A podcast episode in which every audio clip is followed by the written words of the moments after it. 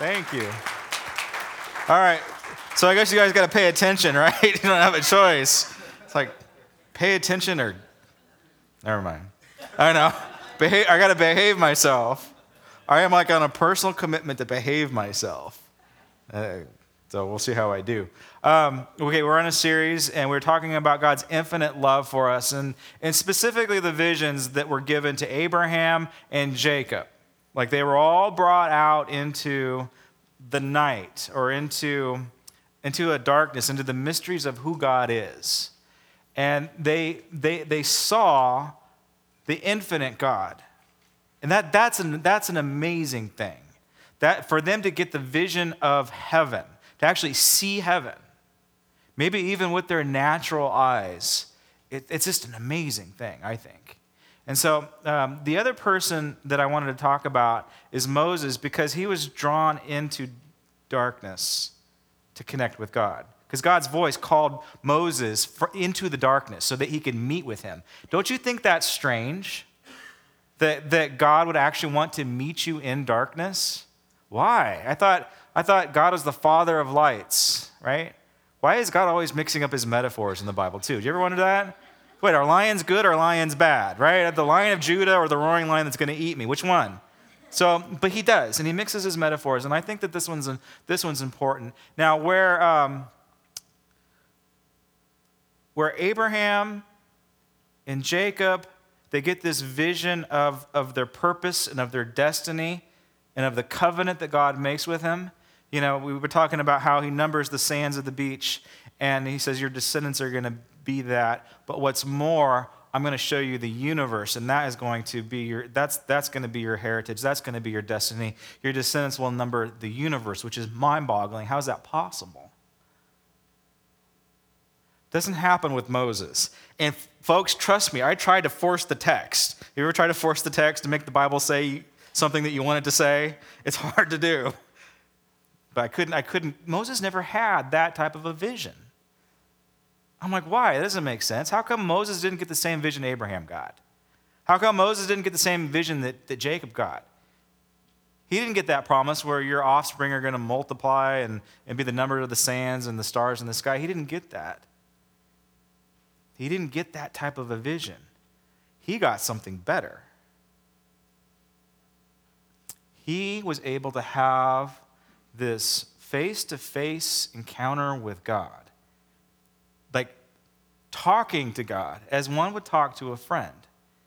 And we need to pay attention to Moses because he did something that no one else could do. He did something that Abraham couldn't do, he did something that Jacob couldn't do. And that was he they both were they both encountered God in the darkness, right? Hmm? Remember that from the past 2 weeks? Abraham encountered God in a deep, dark sleep. Jacob encountered God on Jacob's ladder in the darkness, wrestled at night with God. But when Moses does it, when Moses goes into the deep, dark cloud, when he connects with God on the mountain in the cloud, he comes down and his face is lit up. Why? I think we need to look into it. Why? What was different? What, what did Moses do that was different than anybody else? And I think God chose Moses. Moses had this, this level of favor on his life that no one else had because I think Moses figured out what the purpose and the meaning of life was. And that is to have encounter, have a connection with God. he encountered God. He didn't ask questions like, you know, uh, help, help me understand the Trinity, or you know, how many Bible verses can I memorize? He, wasn't, he didn't want to know about God, he wanted to know God. And Moses is the only one that, that God refers to him as a friend. You know, isn't that interesting? So when Moses' sister and his brother started beating up on him because he married an outsider, did you know that Moses married an outsider? He married outside of his clan, outside of the people of Israel. And they were like, they were like, you know, you can't write that stuff down about, you know, staying true to your cult and then you're married to somebody else. You're a hypocrite. So they started grumbling against Moses. And you know what the defense was? You know what God's, you know what God actually came to Moses' defense? And you know what, you know what, you know what God told Miriam and Aaron, says, Don't pick on Moses because he's my friend. Isn't that cool? No one else got that privilege. So uh, he's worth looking into, don't you think? All right, so let's, let's take a look at it. And again, I think, I think the reason why, the, the quick answer is he wanted to encounter God. We know the stories, we know the miracles, we know that he parted the sea and hit a rock and all these kinds of things. But it, before that happened, there had been no miracles, and, and at least for 400 years. There had been no miracles of anything to that scale. So for Moses to step out on that level of faith, that, that got God's favor. And I think that the purpose of it, because he wanted it, he had this. Okay, so he didn't get the, the vision of the universe, but he got the vision of the burning, the burning bush. It's kind of like, huh? That's all he got was a burning bush? But he connected with God there in an intimate way. Um, tonight, uh, we're, uh, Jake Hamilton's coming back tonight, and he's going to, you know, he's going to do his thing again. Um, so we're excited about that. And the purpose of that is to connect with God, is to encounter God. And maybe you're just not, maybe that's not for everybody. I get that. There's, there's spiritual treks and there's, there's seasons and there's things, and maybe you're just not ready for it. But I want to encourage you if you, uh, well, you can't hang around God too long and not encounter Him. That's all Jake's stuff, by the way. He didn't clean it up from last week. I know, prophets, right? Come on. He's not here. You know the rule. You're, if you're not here, you can. I'll make fun of you from the pulpit, right? prophets. But it's going to be a great night, so I want to encourage you to come out and encounter God. Okay, so you guys know the story, right? You saw the cartoon, and, and you saw the the Charlton Heston Yul Brynner version, right, of, of Moses, which is the best. Okay, I saw the new one last night. What was it? Exodus. What's it called? Exodus, Gods and Kings, or something like that. It's okay. Um, I like I like the Yul Brynner Charlton Heston version. I don't believe in reincarnation, but I believe Yul Brynner was the Pharaoh. I just he's got to be. He's just amazing.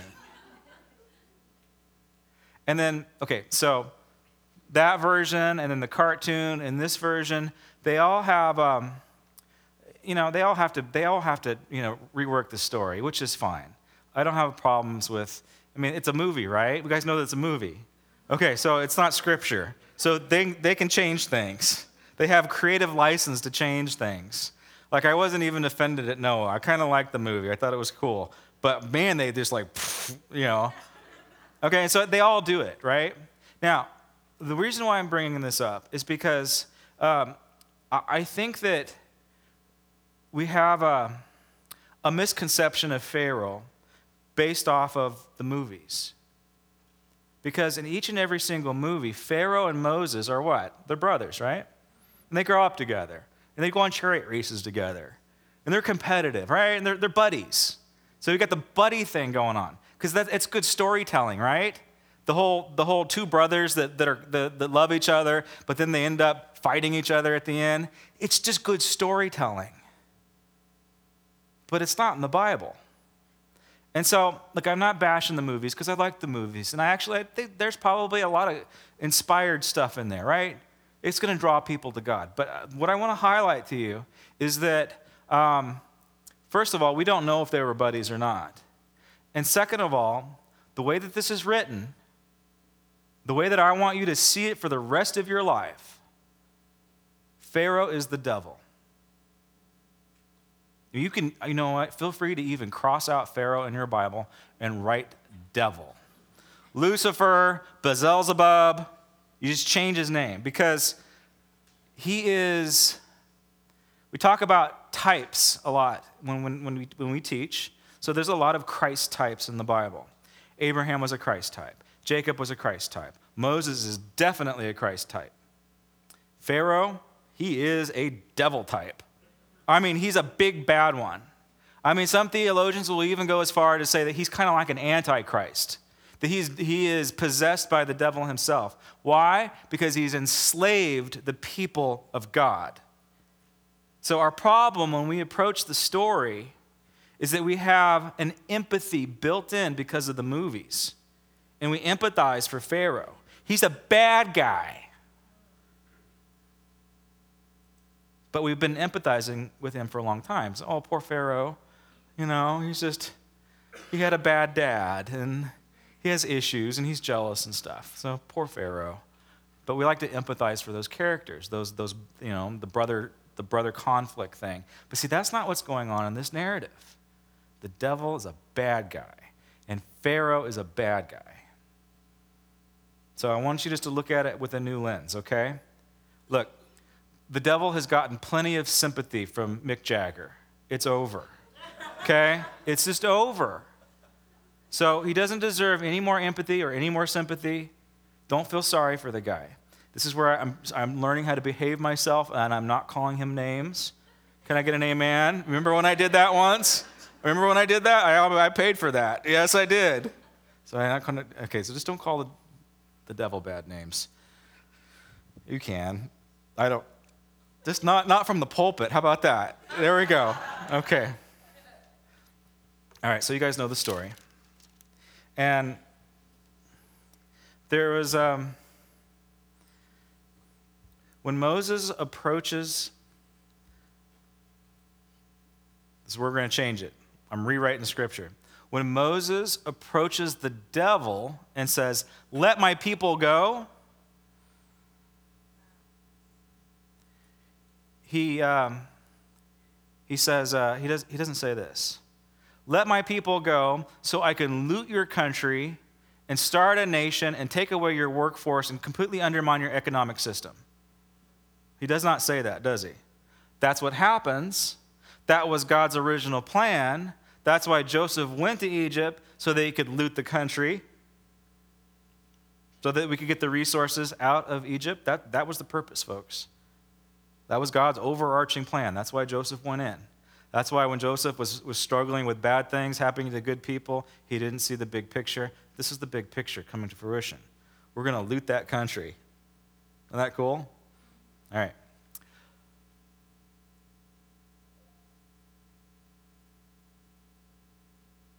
That's not what's communicated to the devil or the Pharaoh.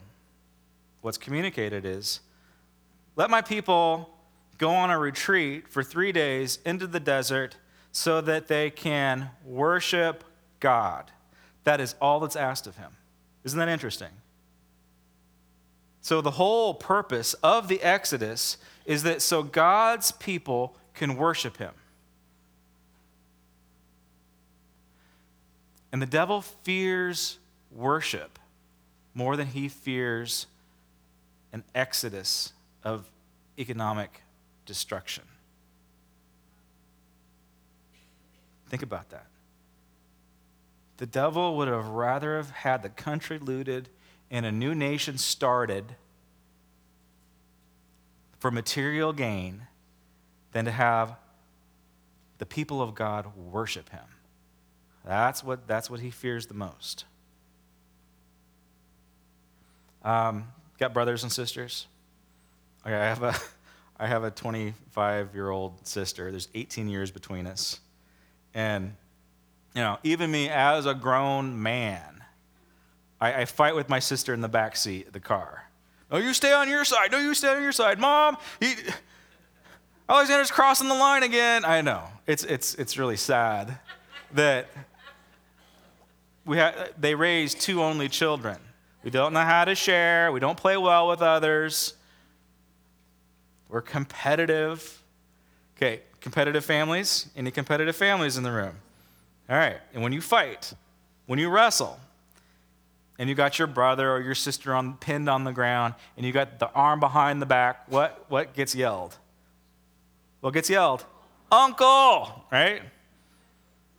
Okay, so when, you, when you're losing, or when your opponent is losing, when you're beating up your brother, or when Aunt Pat, Aunt Pat has passed her on the ground making him say uncle, but she was meaner. She pinched too, right?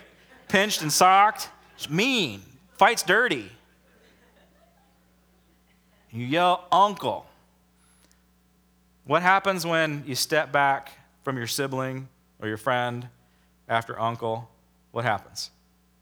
They sucker punch you, right? They get, you just go right back to it. It's revenge. The devil is no different. The devil lies, he's sneaky, he cheats, he yells uncle, and then, then he'll sucker punch you. So the whole purpose of this is don't let him off the ground. Don't give him an inch, and don't listen to his lies. He yells uncle.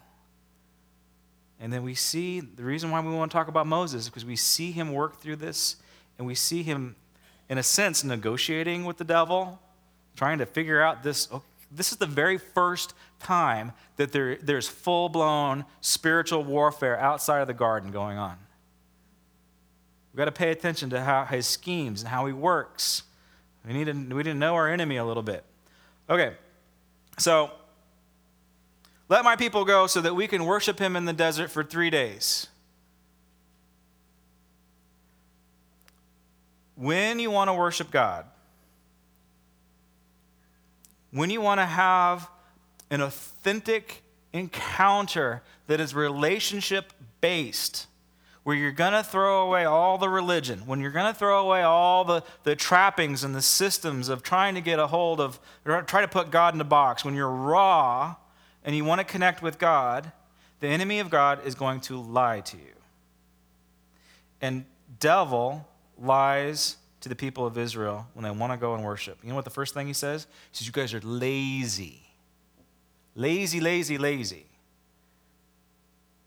Have you ever felt guilty coming to church because you know that your, your yard needs to get mowed? You've got other things to do that are more important than church. This is the only day that I have off. I, I got to I gotta do these things. Have you ever felt guilty about that? Like, for some reason, you feel lazy because you're coming to church. That is, that's the devil. That's the devil lying to you because he doesn't want you here worshiping. So that's the first thing that gets labeled on the people of God. He says, No, you can't go. You need to stay, it's the B word. You need to stay busy. Do you sometimes feel like you're just way too busy? Like you're even too busy to worship God?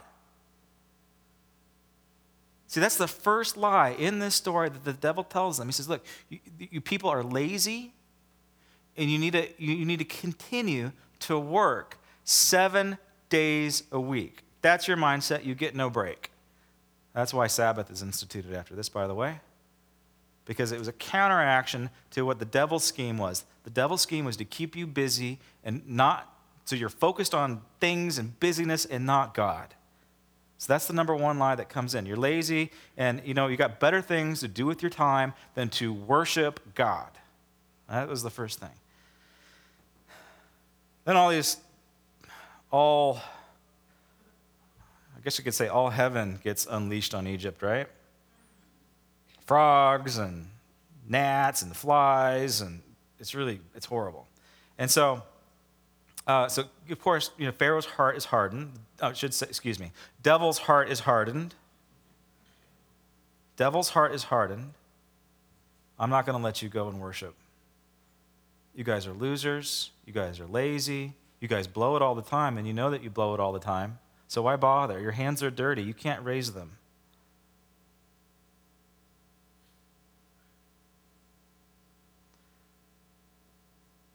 God says, I got other plans. Here's my, here's my wrath against you, devil. And all these things get released, right? Bugs and gnats and flies and frogs, and it's gross. Uh, Exodus chapter 8, verse 25. This is his response. Pharaoh says, Uncle, because this is, this is affecting everything. It's affecting his economic base. These plagues are ruining business. Uh, the, the, the priests are having a hard time competing with Pharaoh at this point.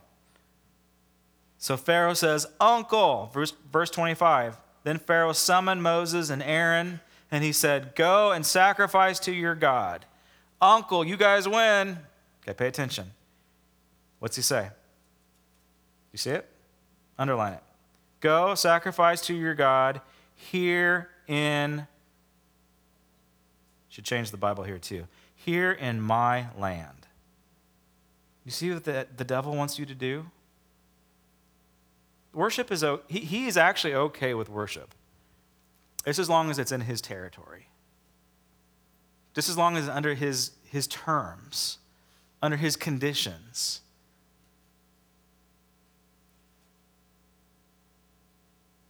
So he's okay, he's okay if you, if, you, if you come in and you just, you know, you worship, sing hallelujah, but you're not living a lifestyle of worship. So he'll take your mediocre worship. He's okay with it. That's kind of tough, huh? You're apathetic, half hearted, insincere worship. He's completely okay with it because you are worshiping in his land at that point. Um, it, actually, it's, a, it's an oxymoron. There's no such thing as mediocre, half hearted worship. That does not exist. Worship is either, it's either it's, it's, it's extreme or it's nothing. Do you, do you see what I'm saying? So, if it's half hearted, if you're not worshiping in spirit and in truth, then you're just not worshiping. And so we can buy into this lie that I, I went to church and I worshiped today. Didn't really do anything for me. You know, I, I didn't really get anything out of it. wasn't really, didn't move me. And you know what? If you're okay with that, so is the devil. He's, he's completely okay with it. Then he says, okay. He goes on. Kind of, he says, uncle a little bit more. Verse 28, then Pharaoh says, oh, excuse me, devil says, I will let you go to offer sacrifices to the Lord your God in the desert, but you must not go very far. So you can't go all the way in. I want you to have one foot in and one foot out. I want you to continue to have your secular life and your spiritual life. That's what I desire. That's what devil says. He's completely he is he is more than okay with you uh, having this uh, with you sectioning off your life between the sacred and the secular. He's okay with it.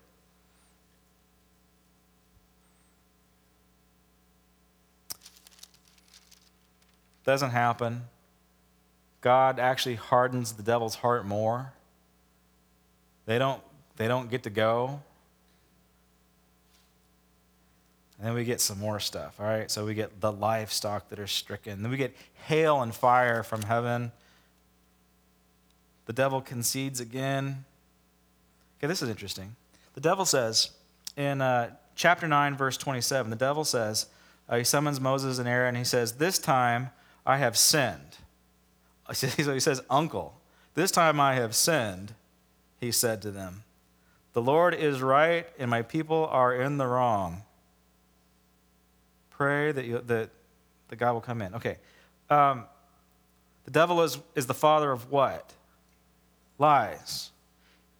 So, whenever there is concession, whenever he concedes, whenever it seems like, okay, I'm, I'm going to, you're right, you're right, you're right, um, I'm being too hard on you, you can worship, don't go too far. I want, I want to keep you close. One foot in, one foot out is okay. Don't go too far. And then maybe you get this, this righteous indignation boiling up inside of you where you begin to maybe you have a revelation of who this guy is. Okay, notice no bad words coming out of my mouth, no name calling, behaving myself. You see who this guy is, and he says, Oh, please forgive me. Okay, this is the this is the most applicable message that actually overlays onto your life. This is not ancient history we're talking about here. This is your life. If you want to see yourself as Moses, go right ahead. If you want to see yourself as the children of Israel, you are. And so whenever the, whenever the enemy of God comes in and concedes and asks for forgiveness, he will do that because he is the father of lies and he wants to keep you on the hook. Whatever, whatever compromise you can give him, he will take it. Chapter 10, We have the locusts, they come in, they're everywhere. Again, it's disgusting. Moses refuses to, or the devil refuses to humble himself. And once again, he can't take it. It's just, it's killing his system. He yells, Uncle, I give. And this is what he says. Chapter 10, verse 10. Devil said, The Lord be with you. Isn't that nice? Oh, devil's so nice. He's actually blessing me. Yeah. The Lord be with you. If I let you go along with your women and children, clearly you are bent on evil. Okay, once again. Okay, it's like a backhanded compliment. Oh, you're so nice. But if I let you do this, you're going to be a bad person. You see that. Do you know people that do this to you? Oh, you're so sweet. Too bad you're so dumb. Right? So you get these types of Again, these are lies. And this is when the, the enemy of God, he comes in and he'll, he'll lie to you. And you, and you can't believe the lie. And so what's going on here with the people of God, and what might be happening to you right now, is he's coming in and he's saying, um, okay, okay, okay, I give. I give, uncle, uncle, uncle. Uh, Lord bless you. But you know, if you give if you give everything, if you want to transform your family line, well, you're just downright selfish and evil. You're a bad person. Don't you remember that you're a bad person?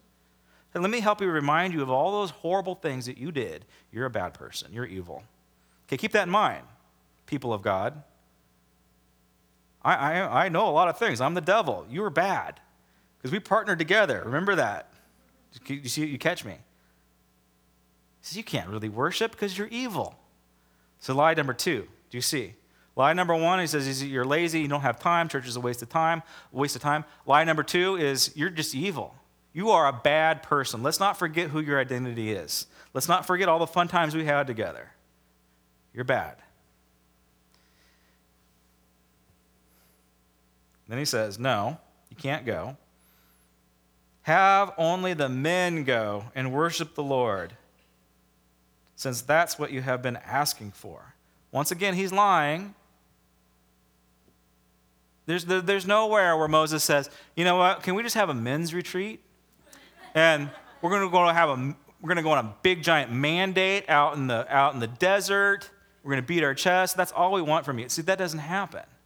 Moses, Moses says, I want to take everybody with me. I want to take fathers and sons and wives and husbands and kids and our animals. And we're all going to go out into the desert and we're going to worship God in spirit and truth. Devil lies and says, You just want the men to go out to have a, you know, a man fest. See, do you, really, you want to know what really is going on here? The devil wants to, he wants to bring division into your family. He doesn't like unity. When a, when a husband and a wife are unified in the spirit, It's one flesh, and it's a powerhouse. It's unstoppable. Victory happens when there's one flesh. When a family unit can worship together, husband, wife, kids, that's kind of why I'm excited about tonight, because we don't have childcare. There'll be kids like running around. You can't let your kids play in the parking lot. You are responsible for your children, folks. All right? I'm just saying, there's no child care. You're responsible for your kid if you come tonight. Don't let them run out. Worshiping as a family is what it's what God fears, or what God fears. It's what the devil fears the most. It's what God desires the most. Do you know that is his heart's desire? To see families worshiping multiple generations in one building, multiple cultures in one, genera- in, in one building worshiping.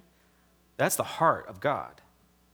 That was his vision from day one. That's, that, was, that was the day of Pentecost. They were all in the building. Oh, they were all worshiping in spirit and truth. Freaked the devil out. There was an outpouring of the Holy Spirit. It's gorgeous. His number one strategy in our culture is to divide your house. He wants to get into your marriage. He's going to set lies into your marriage. He's going to say stuff like, you know what? Um,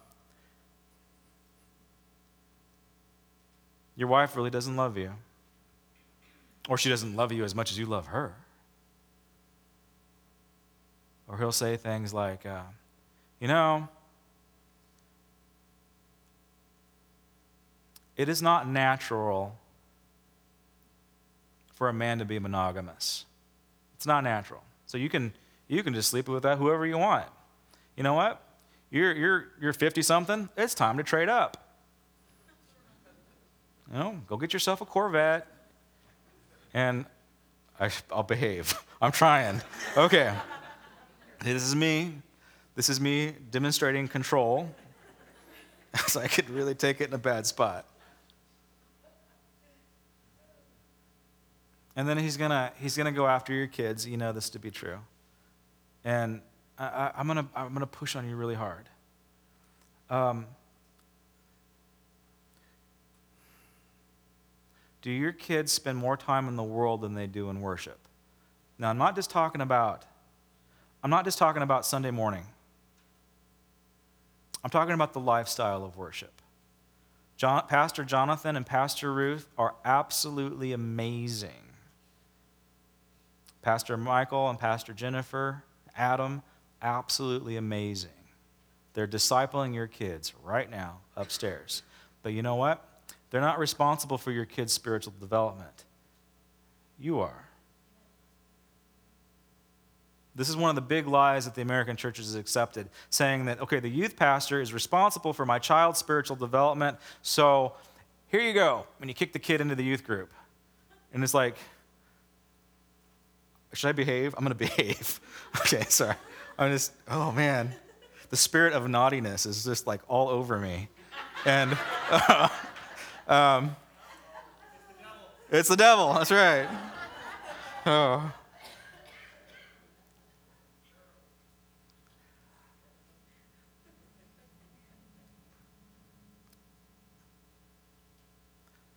It's, it's, it, okay okay, I'm the spiritual head of my house, right? I'm one flesh with my wife, and we are responsible for Sophia's spiritual development. We hold an umbrella over our house. And if I have allowed the enemy of God to uh, sow seeds of lies into my heart, if I believe them, if I have entertained sin, if I have unrepentant sin in my heart, bitterness that I have been harboring, I begin to poke holes into my umbrella and, but it's okay if I get wet, right? Because I'm not hurting anybody with my own sin. It's wrong. Again, big, giant, fat lie from the devil. Because if I poke holes in my umbrella, my wife will get wet and my daughter will get wet. The sins of the father, the sins of the mother, they get passed down from generation to generation, and they need to be broken.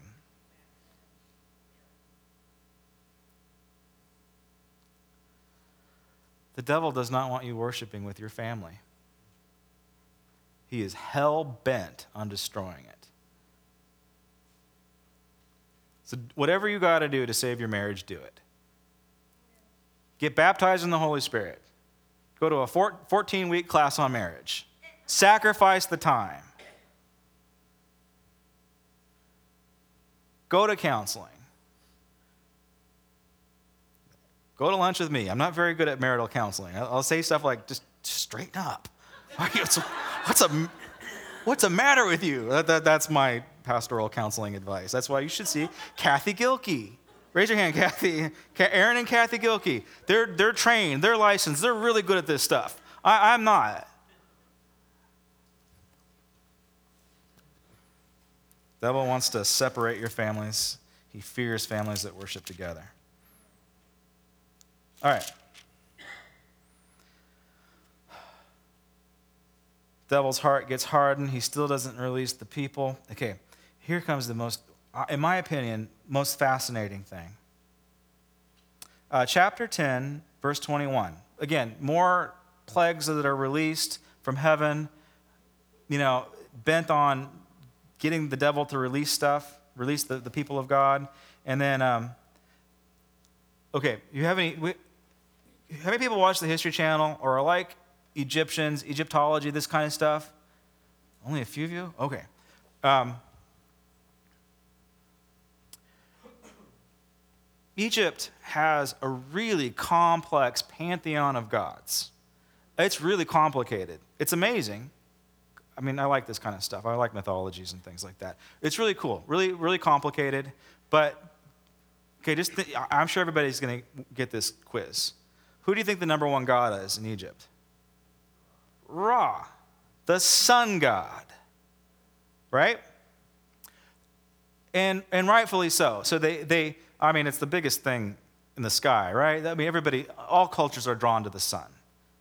And so it is no, it is no, I mean, obviously the, the Egyptians are going to worship the sun, and they were smart. And actually, the Egyptians were, they were really optimistic, happy, positive people. Did you know that? They, they were, they, whenever you see Egyptian statues, they're all, they're all proper, they look nice, and most of them smile. Did you notice that?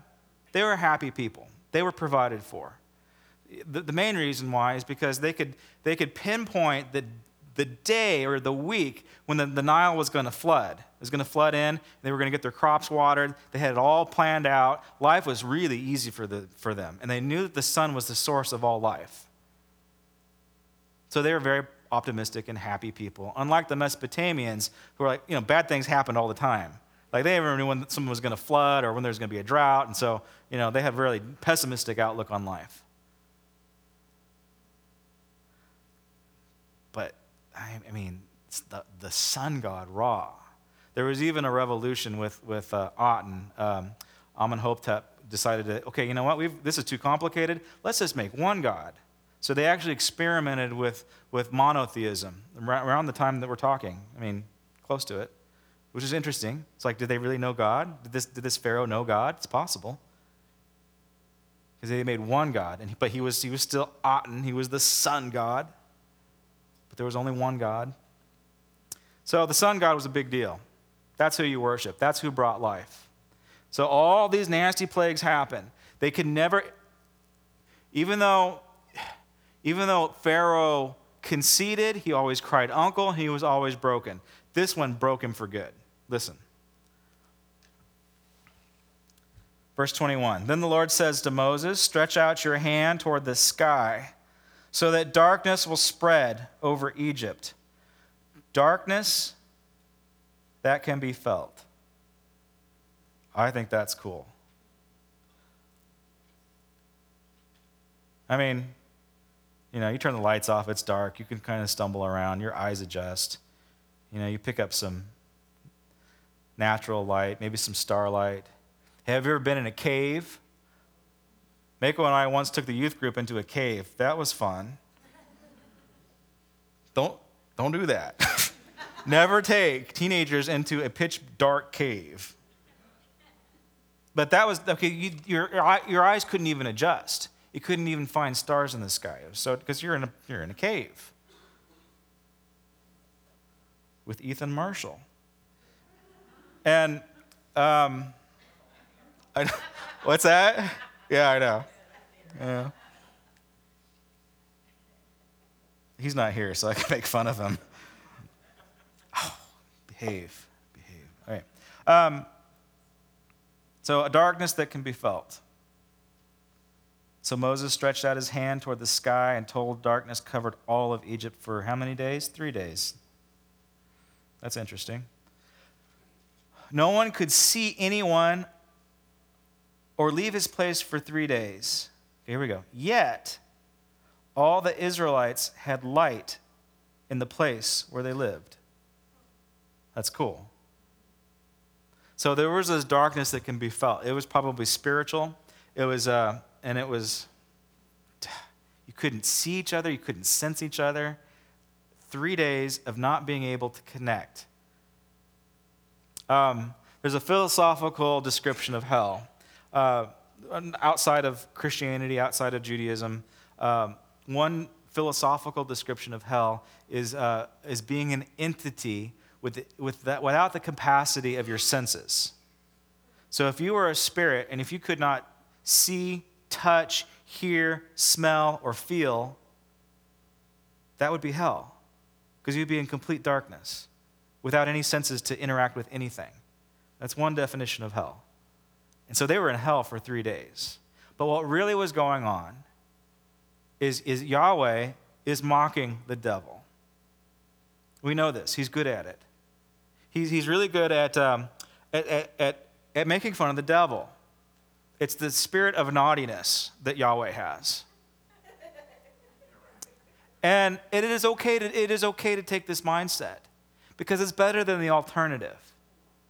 The alternative, okay, whenever the devil does things, whenever he comes into your life, whenever he makes a move, a spiritual attack, you have, you have two options. You can either laugh at his advances and you can make fun of him. I choose to do that. Or you can live in fear. Oh, the devil's hiding behind the bush and he's going to jump out and get me. Oh, I'm under spiritual warfare and all these bad things are happening. I knew they were going to happen to me. I had this sense, I had this dream, and they came true. Self fulfilling prophecy stuff. You notice I'm not saying bad words. Hmm?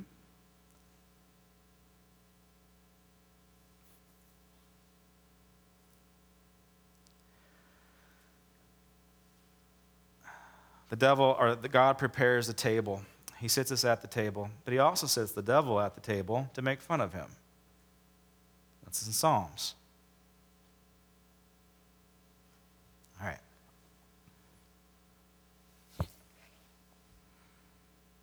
He's making fun of Ra. He's making fun of the thing, the very thing that the Egyptians and the Pharaoh and the devil are worshiping. He's mocking Ra by taking out the light. Um, Here's another mix of metaphors. Okay, so the devil's the father of lies, right? And he's dark and he's evil. He's got he's got horns, pitchfork, right? I mean, Halloween stuff, right? Paul also describes the devil as an angel of light masquerading to deceive us. See, Ra was an angel of light that masqueraded and deceived an entire country. And this applies. This applies in a powerful way because the angel of light, he's going to come into our lives and he's, he's going to, this is the difficult, this is what we have to work on. When we start moving into hearing God's voice and understanding the prophetic, you got to realize that you got the Father of lights that we need to be listening to, but we also need to be ignoring the angel of light. Because he's going to come in and he's going to, he's going to be pouring things into your heart. I mean, this is confusing, right? You're probably freaking out. How am I going to know between, you know, the father of lights and the angel of lights? They're both coming in as light. Why does God mix his metaphors? Here's what you do. Here's, here's the answer. When the angel of light comes in and he presents something to you, it's easy. Like, it's very clear. Like, how many people want a clear description of what's going to happen in your life? Like, you want to get the lottery numbers. Hmm? You want everything planned out. You, you don't want any guessing. You don't want any surprises. You want to have complete control. And you want it to be easy. Well, you got to be careful of the angel of light then. Because he's going to present things to you. It's going to be it's going to be wide, it's going to be easy, it's not going to be confusing, and it's going to make you feel good. He made an entire country feel good about themselves. Lied to them. When the Father of lights comes in, ironically, he draws you into dark places. Mystery. And in these, you know, when he drew Moses in, when he drew Jacob in, when he drew Abraham into this, this darkness that could be felt, you know what else was there? Complete mystery, faith, the unknown, but peace. Have you ever been drawn into a sure thing like, like I got a deal for you. You're going to make a million dollars. on this multi level marketing scheme. And like, sign me up. This is fun. This is easy. This is, this is fast cash. I'm in. I don't feel peace about it, but I'm in. You know what I'm saying? Have you ever had those feelings? It's the angel of light. There is no easy way. Gospel is extremely simple to understand. It's extremely hard to live out. The angel of light's going to present you a road that's wide. Jesus is going to present you a road that's narrow. That's the way he works.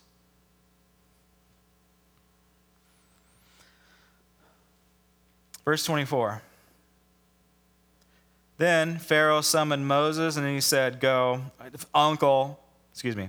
Then devil summoned Moses and said, Uncle, go and worship the Lord. Even your women and children may go with you. See, he's conceding, right? I'm such a nice guy. I'm going to let you go. Okay, you can actually go into your land.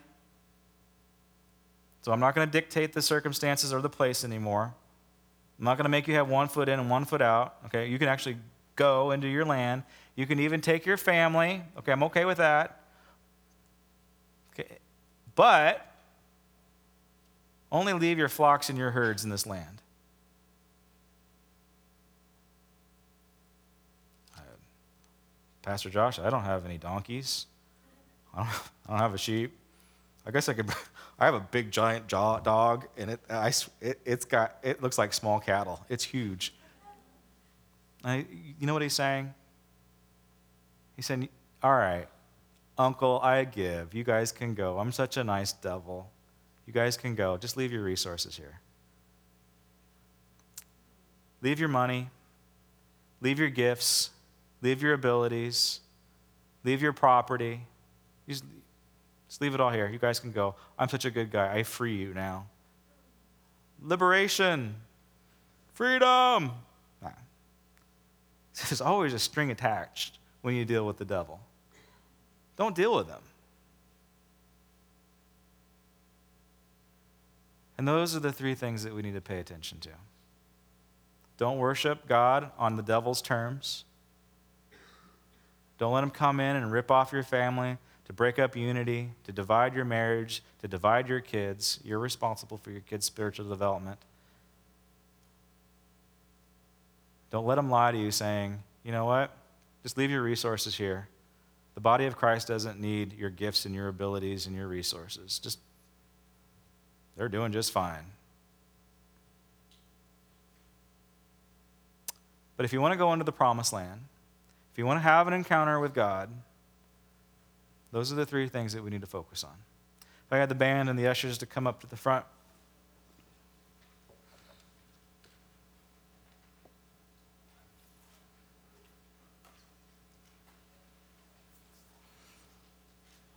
I'm going to give you a little snapshot of the heart of Moses that, w- that made him different than anybody else. In verse 11, now the Lord had said to Moses, I will bring one more plague on Pharaoh and on Egypt. You know what this one is. This is the one that doesn't seem fair. After that, he will let you go from here. And when he does, he will drive you out completely. Tell the people that Men and women alike are to ask their neighbor, neighbors for articles of silver and gold. Okay, here, catch this. The Lord made the Egyptians favorably, favorably dis, uh, disposed towards the people and Moses himself. Excuse me, and Moses himself was highly regarded in Egypt by Pharaoh's officials and by the people all of this horrible stuff happens. And we, we, when we read this, we skip over this. We don't really see what was going on. All of this horrible stuff happens. God mocks Ra publicly in front of everybody. The, the magicians, the court magicians, they all give up. Their parlor tricks don't work anymore. They're on their way out. They've established okay, these are the terms.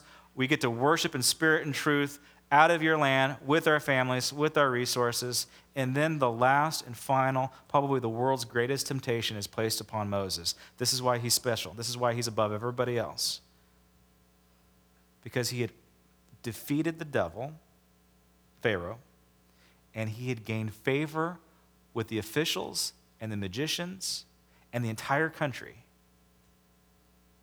he was positioned to be the king. It is the greatest, and he had every right because he was the prince of Egypt before. So he had a birthright to take over the country, and he had the political right to take over the country. It had been the world's greatest coup d'etat. He would have been, he would have been Pharaoh. He would have, been, he would have ruled the world. And he chose to worship with God's people in the desert instead. That's a man of character. Let's pray. Father, right now we just we do we, we desperately desire encounter, God. We want to we want to meet you in the mysterious places where you can do a deep dark work in our hearts. And God, we relinquish all these insecurities of wanting to control and wanting to know the future and wanting to have a clear plan, wanting to have a wide path. And God, I just pray that we just forgive us of our lack of faith. And I pray that we will be like Moses and we will not be like the children of Israel. It says, we want a mediator, God. We don't, we don't want to connect with you. So, God, right now, I just pray that there would just be a, a supernatural desire to have an intimate relationship with God, where we desire to meet with Him face to face, and where our faces shine like Moses. God, forgive us for petty fighting and materialism and succumbing to the ways of this culture.